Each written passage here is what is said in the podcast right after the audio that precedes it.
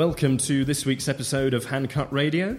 I'm Alex Svetkovich, a men's style writer and a content consultant, and I'm joined this week by dynamic duo Robert and Sam Emmett, the father and son team that together head up Emmett London, a modern British shirt maker with shops on the King's Road and Jermyn Street. We talk about Robert's journey from Australia to opening his first shop on the King's Road, the challenges of growing a small family business, how consumers' tastes change in difficult climates, and how Emmett has stayed its course for over 25 years. Here we go. Well, Robert, Sam, it's lovely to have you on the podcast. First series, season one of Handcut Radio. Um, it's it's been a long time since we had a chance to sit down and chat, Robert. So I've been really looking forward to this. As, as have I. As am I. No, it has been a long time. As we mentioned just earlier, probably two or three years. Yeah. You were in a different role. You had a, you had a different uniform on back in those days. I didn't. I just. it's so funny that you're alluding to that because that keeps coming up in this podcast. For, for context, Sam, I used to wander around in pin collar shirts and very bold stripes and three piece suits with double breasted waistcoats and lapels up around my ears. Uh, that has that has has has matured somewhat as my my menswear journey has continued. Well, you're slightly old. I'm a lot older. And Yeah. probably only a little wiser. Oh, I'm sure you're infinitely wiser. this is something we're about to discover. Indeed. Um, it's good, to, good, good that you asked me, and it's good to be here. Good. Well, thank you. Um, I, I it, I've been so looking forward to this. Uh, we're sat here in your new made-to-measure showroom above the Jermyn Street store, and we've just spent 15 minutes in the Jermyn Street store downstairs. And there's a great atmosphere. Gu- Guys have been running in and out. There are many, many bags filled with beautiful shirts, which is great to see being collected and bits and bobs tried on. Um, but I guess it's been a long old road to get to this point. Indeed. Um, what, what, why don't we, we start at the beginning, Robert? You, you are Australian by birth. Yes. What drew you to our great glorious capital city? Uh, well, my, my parents, when I was young, traveled all over the world for, for my father's job. He's not in fashion at all, he's a doctor, but then worked in pharmaceutical companies. So that took him, hence us being younger, or in, lived in many different places. And then towards the end of my schooling, I was at school in Lancashire, Northern England, which is where I did back then, they were called O levels, GCSEs today, and then Yeah. finally A levels.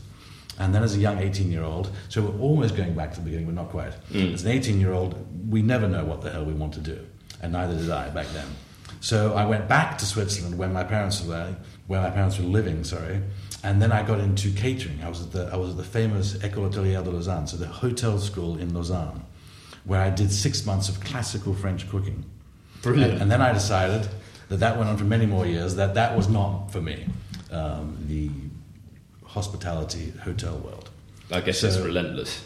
I was looking at little tailors while I was there that were living in Lausanne. And this is going back 30 years now. Now, there were lots more tailors all over Europe, scattered all over Europe. And, and, and in, in southern, the French speaking part of Switzerland, there were quite a few. Most of those, as you can imagine, have since gone. I convinced one in Geneva to give me an apprenticeship for two and a half years where I learned tailoring. That's how I got into my world from cooking. So that's, this is when I'm 18, 19, 20, 21. So you're a tailor before a shirt maker. Tailor That's before a shirt maker. So I learned trousers, jackets, suit, everything. And this is literally made by hand because they didn't have machines at this particular place. Yeah. Um, going back 10 years earlier, eight years earlier, when I was 14 in Sydney, um, I wanted to make shirts. I didn't know why. My mother had a sewing machine, she wasn't using it. I took apart one of dad's shirts, and it's only when you take apart that you actually see the construction of something. Then I got some paper, as you know, wrapping out paper, put them on some paper, made the patterns, and decided to create my own shirts. Brilliant. That's how it started when I was 14 years old. And you've got your hands on some cotton and some collar linings. And Well, even 20 years ago, 30 years ago, there were even shops where you could go and buy because they were selling rolls of material. So that there were a lot more home makers of clothing back then than there are now. So people had sewing machines and there were shops where you could buy material. That has all since gone. right. There, are, you know, I know only Peter Jones now, and probably Sloane Square that sells rolled up material, but it's probably more for curtains rather than clothing. Yeah, suiting and So that's how I started. So, 14 for a couple of years, made my own shirts. So, originally a shirt maker, did O levels, A levels. I was a scientist, I did chemistry, maths, physics um, at A level. Then, 18 years old, not knowing what to do, ended up in Switzerland and then got into tailoring. So you're in Switzerland, you're coat making, cutting, trouser making, you're learning that trade. How do we get to a shirt shop in the King's Road? What's the connection? Well, my first shop. So the tailoring just helped me fine fine tune my method of sewing. So I was always a shirt. I always loved shirts. And I never actually ended up being a tailor at all. But it helped me see how to make things properly and really well. And that was the, the great thing about it. So then I, I went. My wife is Swiss from Zurich. That's how I ended up living in Switzerland for twelve years. Right. Uh, we lived in Zurich. Underneath where we lived, uh, it was an old house just on the outskirts of Zurich, and underneath it was it was an old chauffeur's house of a very large house next door. There was a huge room, the size of these two here, or twice the size of the Jermyn Street shop, where I had my first shop, shirt shop. That's how I started, ah, and I had that for a year, and then we decided, well, we can either stay in Zurich or go and see something quite different, go and live in London. We'd never ever lived in London before. I mean, I knew no one in London. So my wife and I, up sticks, left Zurich, got in the back of our little van, drove to London with the few shirts we had. I borrowed some money off dear old dad, paid him back five years later, opened a shop on the King's Road. Uh, I'm, I'm amazed by that. What, what was the impulse behind? We don't know London. We've not been to the city. What, let's what? Just a change of scene, or Just a change of scene. Well, London was always a huge and a lot bigger capital than Zurich. Zurich's a funny little place. It's a it's a small, big town at the same time. Hmm. But London, compared to any other city in Europe, is is the biggest. It's like the New York of Europe. That was the beauty of London. And the King's Road back in those days, the early '90s, was was thriving. It's changed slightly, but today. Um, we just thought it was a better opportunity, a better, a better way to expand, a better way to grow there than, than in a smaller, hidden little city like, like Zurich. oh, that's brilliant. I love the impulse behind that. I love that kind of freedom of thought to just go, yeah, yeah, no, we'll let's up sticks, chuck it all on the back of a van, and we'll sell shirts there instead. I, that's Huge brilliant. risk. I mean, all, all I had going for me was the fact that I could speak Aussie English. Were, were you? How did you feel at that time? Were you nervous? Were you terrified? Oh, yeah, Were very- you- Well, you're nervous in the sense that you don't. I mean, I didn't know anything about London, and I knew no one. We had no friends at all in London because I'd lived the last 12 years in Switzerland, and then before that, other places. So we came to a city, a huge city, not knowing where the good shopping areas were, not knowing uh, what street connected to what street. It's not New York where it's on a grid. London is spaghetti junction of roads. So trying to figure all this out back then in your in your mid 20s was quite daunting. And then trying to find a property where would be best to open a shop with the minimal amount of finances you had. So we chose the World's End Kings Road. Well, I was going to say because presumably you moved to London without even a shop, and then the first mission is let's get a shop so we can earn a living. Let's like, Let's go to the shop and see if people like what I do. great. So back then the shirts were wacky and designery and very different, very colourful. Okay, well, I guess that's quite. That's was it ninety one you opened? Have I got that Ni- right? 92. Ninety two. That's that's that's kind of at the early nineties vibe, isn't it? It's super super brassy and bold and Super brassy and bold, but there was also another problem with the early 90s that with this country was in the last deep dark recession. Hmm. So it started from 89 to about 94. So that was also quite risky and daunting for us to open in what was the worst recession before the, this one started in 2008. So that was also that also took or made it longer to actually grow up as well, become something different. yeah. I think what did it for us was an article that A.A. Gill, a famous writer for restaurants, Yeah. was an old client of Bless ours, him. Uh, came in and he said, Well, you, you are making the only colourful shirts in London. These are great. And, and so he, he wrote quite a bit about us, which, which also helped. And so we brought colour into what was a deep, dark recession. Brilliant. I, that, that's, that's such a great little anecdote. I have so much respect for A.A. Gill. He's sort of one of the, the last great journalists that can actually, you know, sort of drive footfall into a shop. I think that's fantastic. Um, uh, okay, so that that means we've sped through to the to the early nineties. Um, obviously, the, the Emmett of today is a very different beast. Your sons, including Sam here, now work in the business. Um, how, what has this journey been like for you and for your family? You know, what, what, what were the kind of milestones for you? How have you grown the business over the last approaching 20 years, I guess? Well, uh, slowly, organically, I'd say, um, we, I, I have grown it. So from, from the early beginnings, the tough early beginnings, although when you're in your early 20s, uh, and sorry, late 20s, early 30s, you don't really think about things like that. You, you just get on with it and you do the job and you, you do what you do best. And that's probably what has saved me. Just keep always doing what you do best. Never, never sacrifice any quality. I'll come back to that later Cool. you just really once you open that shop you're there you keep the designs in your head you make sure you bring out very high quality goods at the, the prices were different back in those days and you just build it up slowly I never had a flair for PR. I never had a flair for business. I just liked what I did, making shirts, finding great material makers and putting them together with great shirt makers. I would, back in those days, make the shirts myself, or the original ones, make the patterns, and then give those to the various shirt makers we had making them for us. That's all changed. I don't do that anymore. Um, the people I work with, and have worked with most of them for over 20 years now, they very cleverly do all of that for me. And they're a lot better at doing it. but it's a learning process. Well, it's right? a learning process. Brilliant. So I've stayed small, probably because I'm not the smartest businessman on the planet, but I love making shirts. Otherwise, I'd probably have 20 shops scattered all over the world and drive a car that I can't afford today. Well, uh, th- thankfully, that's not what it's all about, is it? And I guess that the other element here is that Emmett is a family business in the truest sense of the word, and that Yes. you, you know you, you came to London with your wife and you opened it with your wife, and now all your sons work in the business. Um, All three of us. all three of you, Sam. What, to, what what is it? What is it like today to be involved in a family business? To see how it has grown. Presumably, you you know you you are growing up in London while your father is is slaving away, Yeah. making his shirts and, and building a business. Yeah, well, yeah. I mean, whole life's been involved, uh, somewhat, I guess. You know, I remember when I was about twelve, taking photos downstairs for shirts to be uploaded onto the website, um, things like that. So, sort of always having a little hand in, or helping clean up, or putting away boxes. Um, but yeah, no, I mean, it's been yeah really interesting. Um, the nice thing is you get to do a bit of everything when it's a small team and a small family business. So every day, different jobs, different roles. Um, you know, I mean, you might be helping out with stock management, um, organising thing, emails, things for online, and then also a lot what I do is the made to measure. Yes. um, which is great as well. Well, the, the made to measure is, I think I'm right in saying, a recent innovation. The, the space that we're sat in currently is you, sort of your, your made to measure shirting and tailoring room Yeah. on Jermyn Street. When when did this come about? This is, this is only months old. Ah. So this, this particular area we're sitting in today uh, is only four, four months old. Yeah. Last November we moved in here. Uh, we literally, it was an old charitable law firm before. It was a scruffy old office. and we, we had to rip everything out and kept it quite minimalist, as you can see.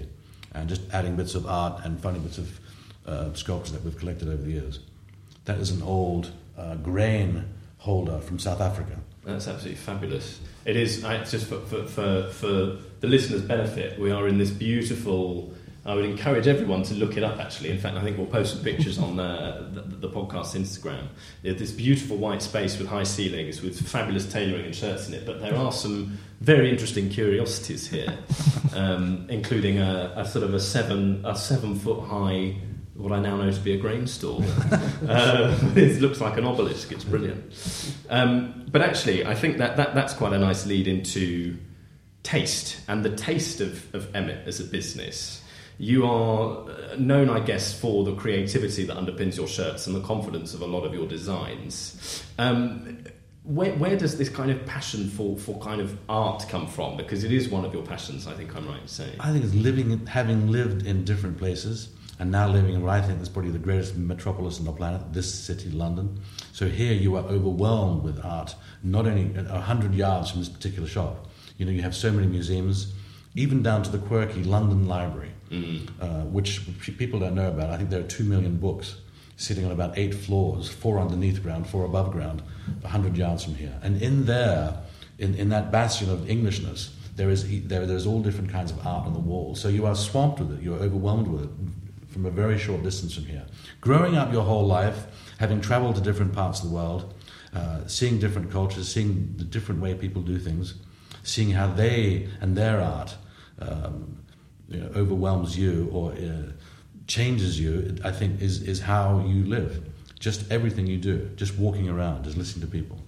Uh, that, that helps you define who you are. That gives you your style and the way you do things. And, and how do you guys apply that to your designs today? Well, then, knowing all the different factories and the, just the material companies alone, so the designs we do, most of them, because of how the world has changed, there were companies all over, the, all over Europe, let's say.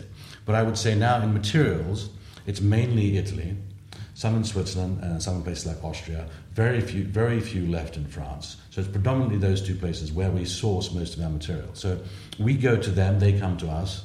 We look at some of their archives, we look at some of the things they're, in, they're, they're developing at the moment. We use a mixture of all those things to make a collection, two collections a year, four if you like, if you include spring, summer, autumn. Um, that's what we do. So using the experience that you have, like everyone does, every great, uh, all the other designers that we know and love, they will do the same thing. Experience tells them how they will push or, or, or create their next season's collection. I see.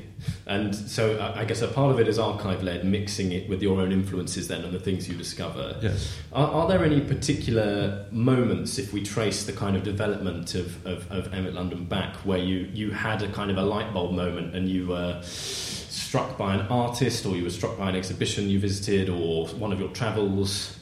Probably was, as you mentioned earlier, when we started. So, rough 92, 93, 94 it was around then that people were still grumbling about the recession, these dark days. Will, it, will we ever get out of it?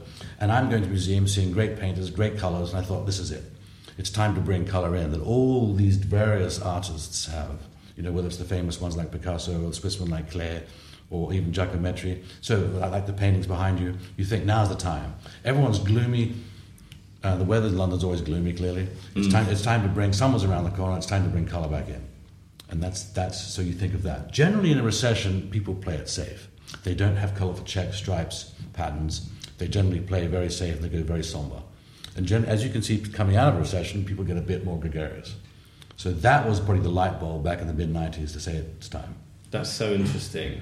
Is that is that something that you? I guess that is something, judging from the boldness of your designs, that you actively apply to your work today. It's almost like counteracting that grey British negativity that we all we all are determined to live by well, in London. We are, and it is the weather. It's quite phenomenal in this country because the weather is dark and gloomy. I mean, it is in places like Amsterdam and France, and but, but here we go the other way. So it's gloomy outside. So that's one, be humorous and funny. We love our humour in this country. If we can turn a joke on anything, even the end of commercials, there's generally a funny finish to it. Yeah. And then the other thing is wear some colourful kit.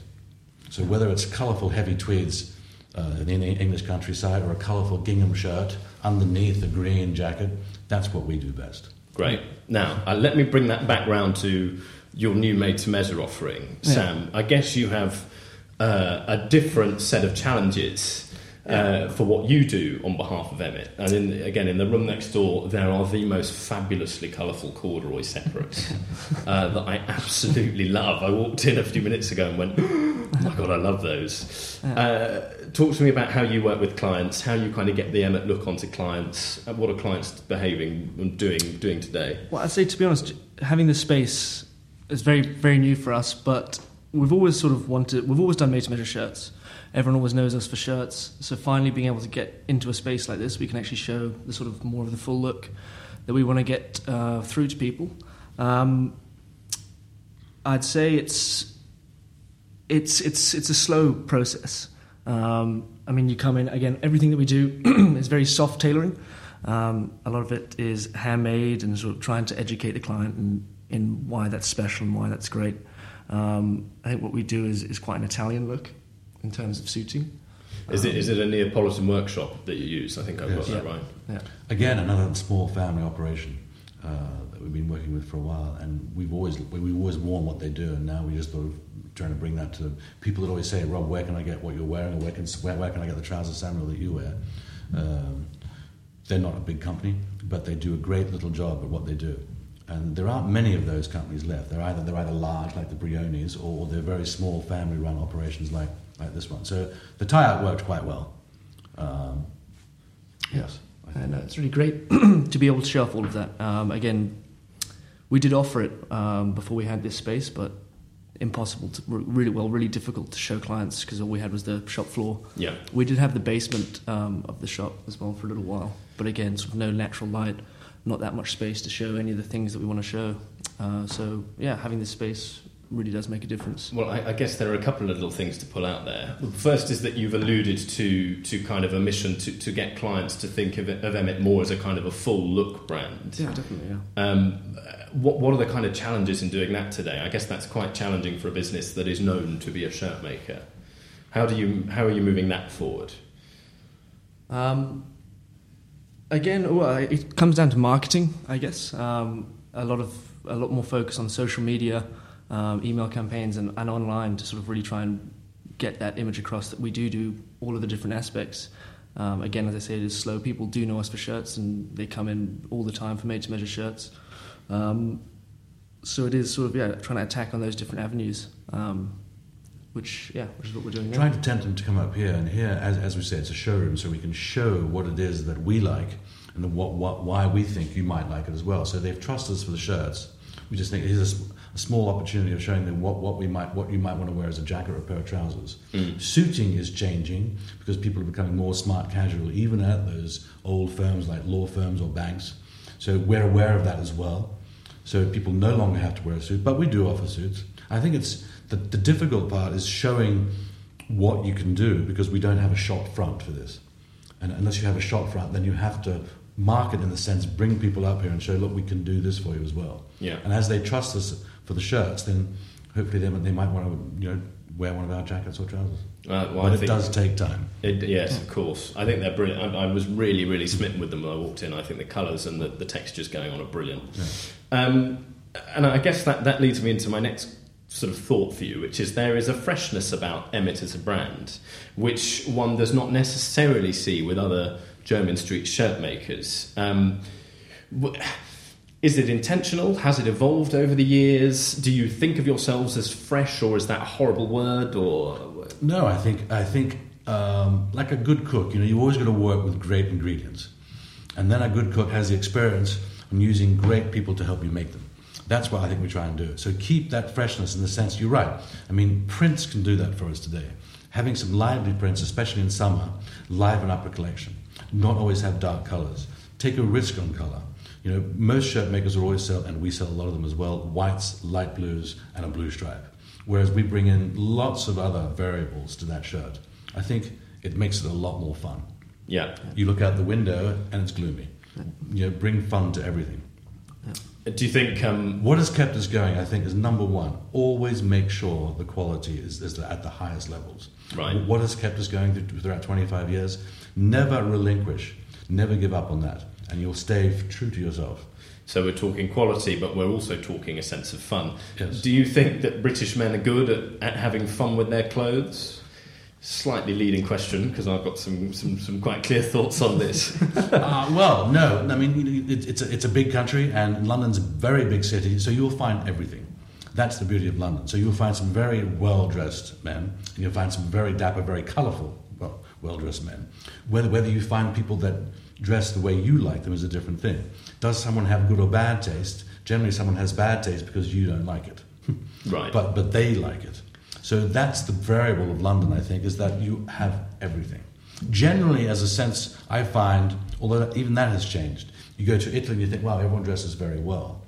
They're generally the colours that are fashionable. Italians like colours, and they all wear the same colour when a particular colour is fashionable, whether it's a whether it's a shirt, whether it's a jacket, or whether it's a big Rolex watch. They will generally wear the similar thing, but you can sense that these guys seem to know how to dress well. Whereas we are, because London is, is big, it, you, you see everything here. So there's no general sense that this is what's happening at the moment. There's everything. Interesting. Now, I've got I've got a few thoughts to roll into, um, but the, the first is actually, you know, we have two generations of family business sat here, and we have two very different looks, Yes. uh, both of which are compelling in different ways. Ro- Robert, you look every bit the proprietor. You have your handsome navy, yeah, very very good. navy fresco blazer on and a lovely blue uh, gingham check shirt. Sam, your look is, uh, as you would imagine, younger. We have a sweater, we have a denim shirt with the collar popped, we have uh, some cool, cool uh, high-waisted uh, tailored trousers on. Um, Sam, where do you find what, what are the kind of the, what's the look that you, you personally identify with? How do you apply your own sense of personal style to Emmett? Have you learned from your dad? Have you learned from kind of pop movements or cultural movements? Where, where do you look to for a I'd sense of yeah, I'd style? say it's a lot, a lot from dad, but also you know, sort of I guess the friendship group I associate with uh, a lot of young artists and things like that. Um, so again, colourful and everything a little bit, a little bit more extreme maybe. So things like you know, doing big turn ups or having a high waisted trouser or like more pleats than necessary. Um, it's always the best way. um, and then also like that slight element of I guess a bit scruffy um, to an extent. I, we, I don't think we should say scruffy, should we? We should say, I don't know, dégagé or something, or effortless. But yeah, no, I guess yeah, I guess all sorts as as Rob's saying, you, you sort of take influence from from um, many different avenues. But but I guess that interest in art then is is still, Still is there, still yeah. running in the family and still yeah, there. definitely. Again, older brother's an artist as well. Ah. So um, again, we we always spend time together. He's got a little studio as well, so always hang out in there. Um, yeah, so yeah, definitely the art thing. Brilliant. Okay, well let, I think Sam has also, you know, because there are lots of young street brands at the moment out and about. So, and as Sam's clearly a lot younger, you know, being in front of all those, seeing all of those, whether it's the Supreme, you know, skateboard brand, or, whether it's another young brand, it's it's looking at all those variables in the fashion market, and then coming from a sort of suit and jacket company, um, mixing those two together, whether it's wearing a beanie hat. Or, or shoes with a very pleated pair of, tr- or sorry, running shoes with a very pleated pair of trousers. That's a young influence that clearly I've gone from, but, but, but Sam is in the middle of. Brilliant. Um, let's. Let, I want to keep sort of um, touching on this interest in art because it's fascinating.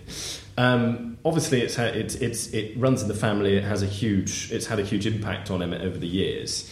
Can can we talk a little bit about? I think some of your, your earlier days, Robert, when you were you know you focused on the Kings Road shop. My my spies tell me you are a member of the Chelsea Arts Club, Correct? uh, and um, I was there last night with an old, with an old fashionista friend of mine, who was uh, Michael Drakes. Marvelous.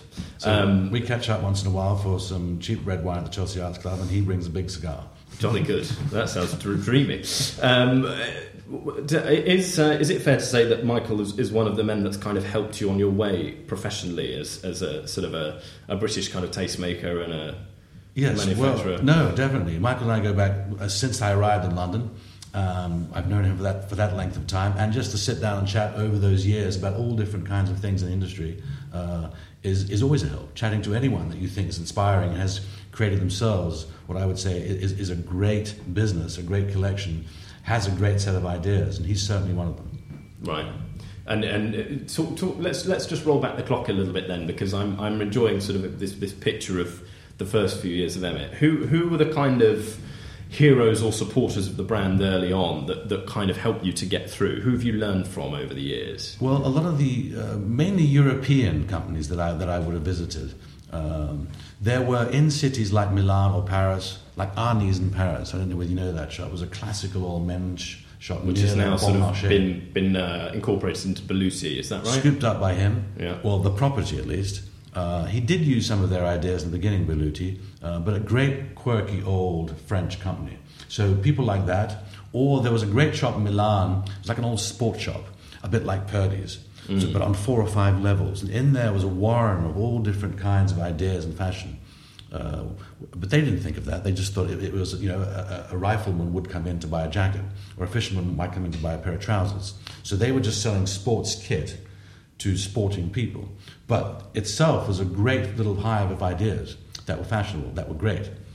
All of these companies have gone, um, which, which is a shame, a shame, a huge shame, I think. You know, a lot of the great roads of the world now are full of the same shops. Yeah. Because those are the only people that can afford the rents on these great roads. Yeah. So whether you go to London, Paris, Milan, Shanghai, I'm sure you, you see, like I see, is, is the shame old plethora of, of, of big branded businesses. Uh, those businesses are not bad. It's just that they're the same everywhere. So these little quirky shops that I was influenced in the early days, most of them have all gone. There's one left in Rome. Um, it's called Albertelli. It's a tiny little maker behind the Houses of Parliament uh, who, who does something different, does something quirky. Um, but most of the ones I used to love have gone. It's a shame, isn't it? You, you, you earlier in our conversation attributed uh, a part of, of um, Emmett's longevity to quality and the pursuit of quality. Is it? Do you have any thoughts on, on quality in mainstream fashion today? You know, are you? I sometimes look at, at some of the products that, that big designer behemoths are producing, and some of it's fabulous, and some of it I find quite concerning. Actually, I don't know if that's fair. Um, or if that's my own bias. Do you have any thoughts on quality Uh, in, that, in the industry? is definitely fair. That, that, that particular criticism. We'll- let's not pick on anyone in particular. No. But no, you're right. Some big brands will use their big brands uh, to buy very cheap materials and make them very cheap places and sell them extortionate amounts because they have probably financiers behind them that want margin, margin, margin. yeah, So they sacrifice quality uh, for the for, just for profit.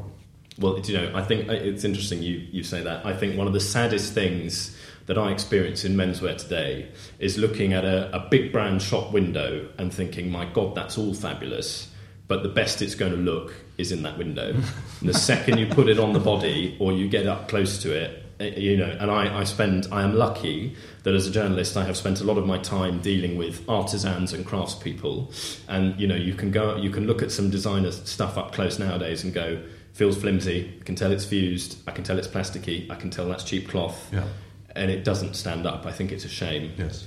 Um, So, wh- which puts us in an odd position because people either have the money to buy four shirts for hundred pounds, or there, there's a very select small set of people, 0.0001 percent of the world, that can buy shirts fifty pounds from a very big designer brand. We're in the middle, of higher in the middle. So quality, I think, is paramount to what we do. However, it also comes at a price. You know, we don't sell four shirts for hundred pounds. We are around one hundred and fifty pounds. We fully realise not everyone can afford that. Not everyone has 150 pounds in their wallet. Um, but if you do, you will get something that I consider to be very much worth that price. yeah. And that's very few people left that do that, I find. Mm. And there's, there's, there's again a, a kind of a directness and an honesty about that, I guess, that's so important to preserve. Yes. Um, could I? Where should we go next? I actually one thing that I did want to touch on that I think we're, we're, we're, we're sort of nudging at is you know the, the company is now I believe 27 years old. Uh, obviously, any independent brand d- does not en- enjoy plain sailing for that entire period of time.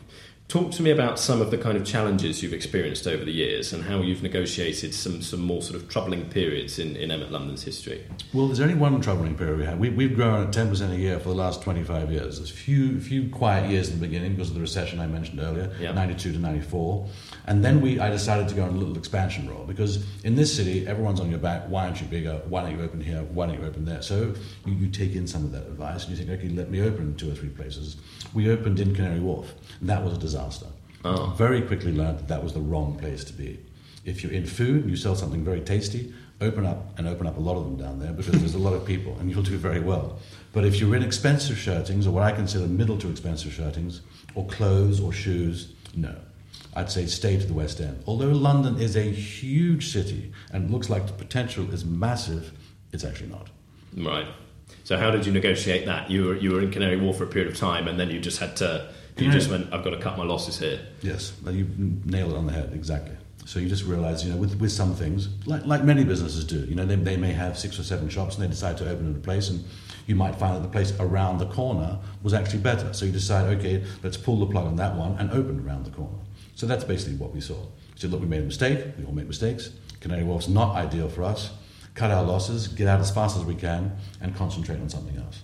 Interesting. What what what is your instinct as to why that that it just didn't work for you there? Do you have any thoughts on that? I think uh, generally the impression I got was people at Canary Wharf in the city, if they wanted something good, fine, expensive, well made, they'd prefer to come to the West End, where there are more of an ilk like us, rather than just go downstairs around the corner. They said, let's make a, let's make a little effort and go to where we know there are people that make things that we might actually really like. It's probably not possible that they're downstairs. That's the impression I got. That's interesting, and I guess that alludes to um, something that, that seems to be big in luxury retail at the moment, which is that that, that affluent consumers are looking for something experiential. That's probably why the made-to-measure business is looking so good. Yeah, definitely. um, and why guys are prepared to travel to have a nice day on a Saturday shopping on Jermyn Street. Yes. Because you can buy your bread and butter, i.e., shirt, white shirt for work, online. So, which means it's delivered to your desk in, in, in a bag right next to where you're sitting. Whereas, as you say, you, you want to make an effort, you want to have breakfast, take the missus, uh, go and have a walk around town. She can try her shoes on, you can wear, buy, buy a shirt. That all happens as an experience. That's why it's changing. Because everything else is delivered to you. Yeah. But on on that note, what, how, how have you found negotiating the weird and wonderful world of, of e-commerce? How is that for you?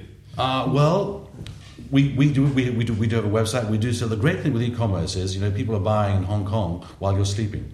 So that's the advantage of it. But e-commerce is, unlike being on Jermyn Street, having a shop that no one knows about is a bit like opening a shop in a garage and tooting. You have to shout to the world that you're there. So rather than being on a, on a prime time shopping area like like this street, you have to spend probably an equal amount of money shouting to the world what you do online. Yeah. So it has its costs as well, definitely. It's not as easy as people think. Mm. So, something that actually has, has come up earlier in this series is, is, is the difficulty of gaining any organic reach today Yes. at all. I don't know if that's something that you guys have experienced. Uh, well, I think again, like when I opened my shop on, on Jermyn Street, back in those days, there was no e-commerce. We didn't have, we didn't even have emails. Um, so you, you, had, you had to have a PR, but you had a fax machine. I was super happy when on my business card I put a fax number there. I thought I've arrived. Yeah. Ten years later, there, there's an email address, and the, and, and the fax machine is in the garbage bin out the back. yeah. It's mad, isn't it? The pace of change. It's, it's bizarre. But, Um, but so, what, what you required a PR person for back in those days, and, and some good fashion magazines, has moved to a social media expert and an Instagram photographer, and someone that knows how, how, how, how to put both together and, and advertise you online. mm. So it's just moved from one medium to the other. Yeah. But it sounds like you have been able to adapt. Yes. Um, of course, you, you know we, we've touched on the fact that you are a family business. Um, how does being a family business change your kind of approach to decision making and how you grow the business day to day and and run things? Well, because it's in family, you, you know that there's a level of trust I think that you might not have uh, with with other just employees. Does that mean I don't trust any, any of my employees? No, but I think because it's family, you can probably say things that you might that Sam might not normally say to me, or another employee might not normally say to me. But because he's my son, he can get away with a lot more, and vice versa. so that's what I probably mean by trust. So you're more you you play with more open an, an open deck of cards, let's say. And, and I guess you find that a strength. Sam, Yeah. how how how, uh, how honest are you allowed to be with your your dear Yeah, I think fairly honest. You know, I mean, you, there's obviously a difference of opinion and style and etc. Um, but I think usually those arguments lead to a better final product.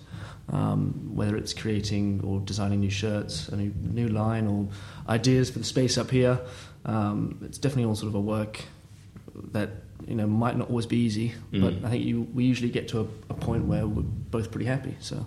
Did Yeah. you did you always want to be in the family business, or how Yeah, you I come think so. to, to Um, working here? Yeah, since sort of the age of 13, um, always sort of, again, as I said earlier, doing little bits and bobs here and there. Um, and then working closely with staff previous who used to run Made to Measure um, sort of really got me quite excited. And then, um, and then yeah, and then sort of now six years, been full time work. So um, yeah, uh, was- yeah, I'd say I always wanted to do it. Yeah, well, for the last 10, 15 years. And made to measure has been your, your kind of main focus for the past few months. Yeah, I think it's a, it's an area where you can have great fun. Um, I think creating things for for a client, an, an individual product. Um, yeah, again, you have a you have you do have a house style, um, but I think being able to create something one on one is really quite special. Um, You, I, I guess you must have perhaps more than most actually clients that are prepared to have some fun and experiment. Do you, do you come up with some quite confident stuff? yeah, again, as you saw all the bright color corduroys and things, we do some we do we do do some wild suits um, and, and and shirts, of course. Um, again, all printed ones. We do offer a small selection of that through Made to Measure as well. So um, yeah, it's it's again pretty limitless what we can do. What, what, I'm just interested to get your take on this. What What is your kind of dream Emmett head to toe look? If you could wear one look and it's a suit and a shirt combo, what what would it be? Uh, for myself, I mean, I, I always wear navy. Okay. So I mean, I love a very, I love a navy double-breasted suit usually. Again, as I said, big lapel. Sam made it super thick, like you like you saw before. That very wide corduroy, Brilliant. a, a bulletproof cord, uh, double blazer, double-breasted Yeah. blazer, Purple. and, and pur- purple. They Oh. absolutely fabulous. Yeah. Oh, awesome! All right, now that I've got to see. But then individually, so you can wear the jacket with jeans, or you can wear the, or you can wear the trousers with a, with a dark blue blazer, or a dark blue coat that might not be a blazer, because that word blazer often puts you back into the old fifties, gold buttons. Yeah. Uh, but no, Sam has an individual look that that is, I wouldn't say uh, uh, not massively eccentric, but definitely different.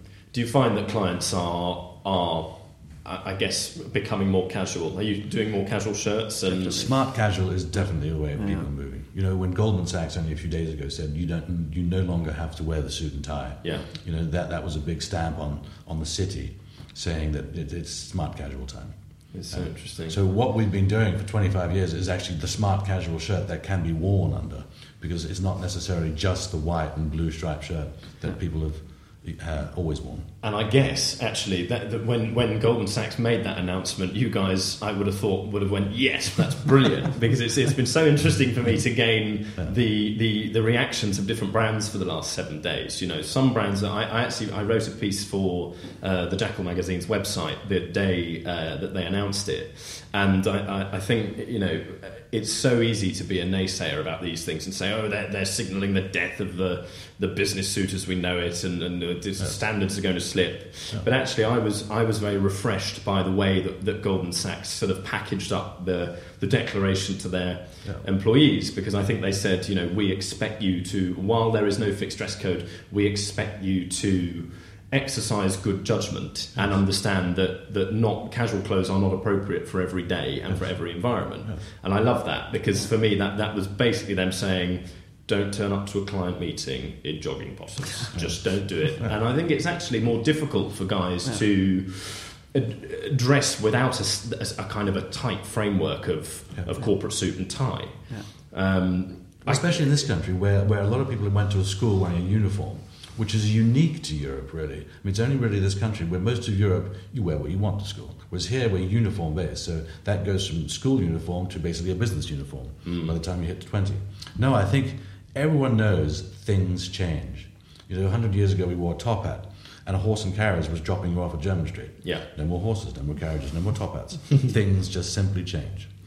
It's so interesting, isn't it? Um, I And soon, you'll be dropped off in a driverless car. yeah, yeah, before too long. Um, what, what are there any um, other kind of changes on the horizon that you're picking up in terms of, of men's style trends? What, what is there anything that you are working on at the moment in terms of new product or new developments that, that are interesting?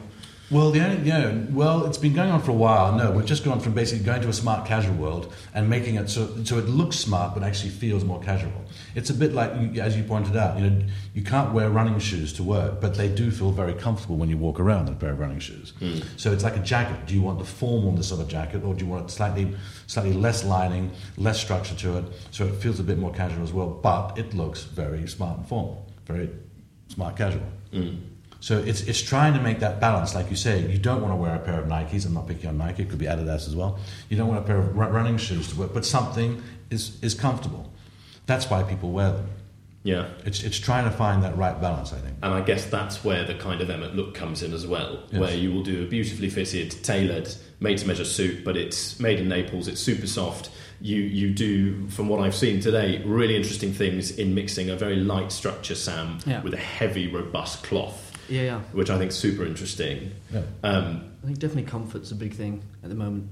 Um, yeah, uh, for suiting trousers, I think it, it's that sort of, as Rob says, that touch of a touch of formal but quite a casual look. Mm. Um, you know, whether it's just a like one of the corduroy jackets, but with a pair of jeans with a white shirt, still has that slightly formal aspect. yeah. Um, which I think, again, for a lot of offices, even around Jermyn Street, um, is the way that a lot of people are dressing. And let's let's. I, I guess we're, we're, we're sort of um, starting to wrap up a little bit, but I've got a few more questions for you. The, the first is what, what is the kind of I guess the, the, the winning formula for the Emmett shirt. What are the things that you like to champion in your shirts and that you go towards? Bearing in mind, I guess that you you have embraced the smart casual look earlier than, than perhaps some other Jermyn street brands. How do you construct your collars, for example, or is it important to have quite a soft collar, or what do you look for? We do, depending on the type of shirt it is. So it's a very casual shirt, like a linen shirt in the summer, let's say. We put a very light lining in, in the collar and then the collar band. I generally fuse, just going to slight details for a second, when it's a hmm. formal shirt, I fuse the outside of the collar band rather than the inside. Now that's not good when you're selling a shirt because when the shirt's all nicely, lovely packaged up, the inside of the collar will look slightly ruffled, where, where most people would fuse it. But if you fuse the outside of the collar band, one, the collar stands up more because you're pushing it in. So it gives that lovely firmness to it. That's why we do that. And doing that, then we also have collar stays, which most people do. And we have several linings. So the formal shirts, we have a very hard lining. Uh, on the smart casual shirts, we have our middle lining, and on the very casual shirts, like the linens, we do the very lightweight lining. The linens, for example, linen comes from a long plant in, from wet countries. All of our linen comes from Normandy in France. That, that linen is then, the raw linen is taken then to Italy, woven into thread, and then woven into material. Linen, however, is quite a starch, stark, hard cloth. So when we get, get the linen delivered to where the shirts are made, we wash the linen first then we cut the shirt out, make the shirt, and then we wash the linen shirt again. So to, to, to, to soften up quite considerably that cloth, because linen is scratchy in the beginning. Uh, right. So that's what we do. So there are different ways of making different shirts depending on the material um, and then depending on the type of shirt. Formal shirts are made in one place, casual shirts are made somewhere else. So if you want a shirt to look rough, let's say we don't make many, but there might be a, there might be an indigo denim shirt. They have to be washed in a special way as well. They might be made somewhere else. I see, but it's all about getting that collar to stand on the neck, to have yes. a nice shape to it, yes. and to be comfortable to wear. So a formal shirt, a formal collar, you want to stand up, just in case you wear a tie or no tie. It's still nice when it's standing up. Casual shirt, you don't mind if it just flops down. Mm. Especially a linen shirt, because you want it just to be casual and rough and not get in the way when you're going through those nice warm hills in Tuscany. Yeah. Marvellous. Okay, well, then I've got. Through all this, oh. quality. Never relinquish, never sacrifice that. That's well, that, the key that's to, to, where we are. Wonderful, because you preempted my question, because I think the, the, the thought to wrap up on is you know, what, what advice could you give to an artisan that is starting out today in, in, in whether it be menswear or, I don't know, making furniture or eyewear or whatever it might be? Whether you're in this country or Italy, you know, there's always going to be a cheaper country that can make what you do more cheaply. If you want to do something good, uh, you want to do something well, and you want sustainability, I'd say quality. So whether it's what we do in shirting or whether it's a lovely furniture maker in Italy or whether it's a lovely car like a Range Rover made in this country, always shout quality and do whatever it is you do the best possible way you can do it. That's what I would say, no matter what you do. Stick to quality. Stick to quality. And then one last thought from you, Sam. If uh, a, a, prospective uh, listener, stroke Emmett, Emmett prospective customer comes in tomorrow for a to measure shirt or suit, what, what are you going to recommend to him? What, what should uh, your customer be getting into at the moment? Um, I think, well, summer around the corner. Um, I definitely would push for some of the brighter colours that we have on offer. Um, also, a, lot, a huge selection of linen and the printed shirts, which are great. I mean, usually people, when it comes to made to measure shirts, for instance, um, I would say it is a little bit more classical. Um, because usually, when you want a fitted shirt, it might be for a specific reason or for work. Um, but yeah, I mean, some of the um, casual selection that we have on, on offer at the moment is really incredible. So that's probably what I'd push for. Um, cool. Again, same in terms of jacketing, some really nice linens, uh, super lightweight. Um, again, light cottons as well. So. Well, uh, there we go. Thank you, Sam. There we are, listeners. Straight, straight from the, the experts' mouths. Um, uh, it's we've we've got to get into some nice light breezy printed linens this summer. Um, guys, thank you for that. Thank I you. really enjoyed chatting. It's great to get a, a, bit more of an insight into the journey you've been on and, and the kind of taste that you are pushing forward today. Um, and I, I, I'm glad that we've got to catch up, and I, I, wish you the very best for the rest of this year and beyond. Thank you, Alex. No, it's a pleasure. It was all ours. Yeah, thank you very much. That's it from Handcut Radio this week. We'll be back next Wednesday as per usual. Between now and then, follow us on Instagram and Twitter at Handcut Radio, or you can email me on alex at handcutradio.com. We love to hear your thoughts, so please do get involved. If you enjoyed this episode, rate and review the podcast. This is a new project for all of us at Handcut Radio, and we need your help to get it out there. The podcast is produced in collaboration with Birch, a London and New York based creative agency. Check out their work at thinkbirch.com. Our theme music is by Joe Boyd. You can hear more from him at This Is Joe Boyd. Finally, thank you for listening as always, and we'll see you this time next week.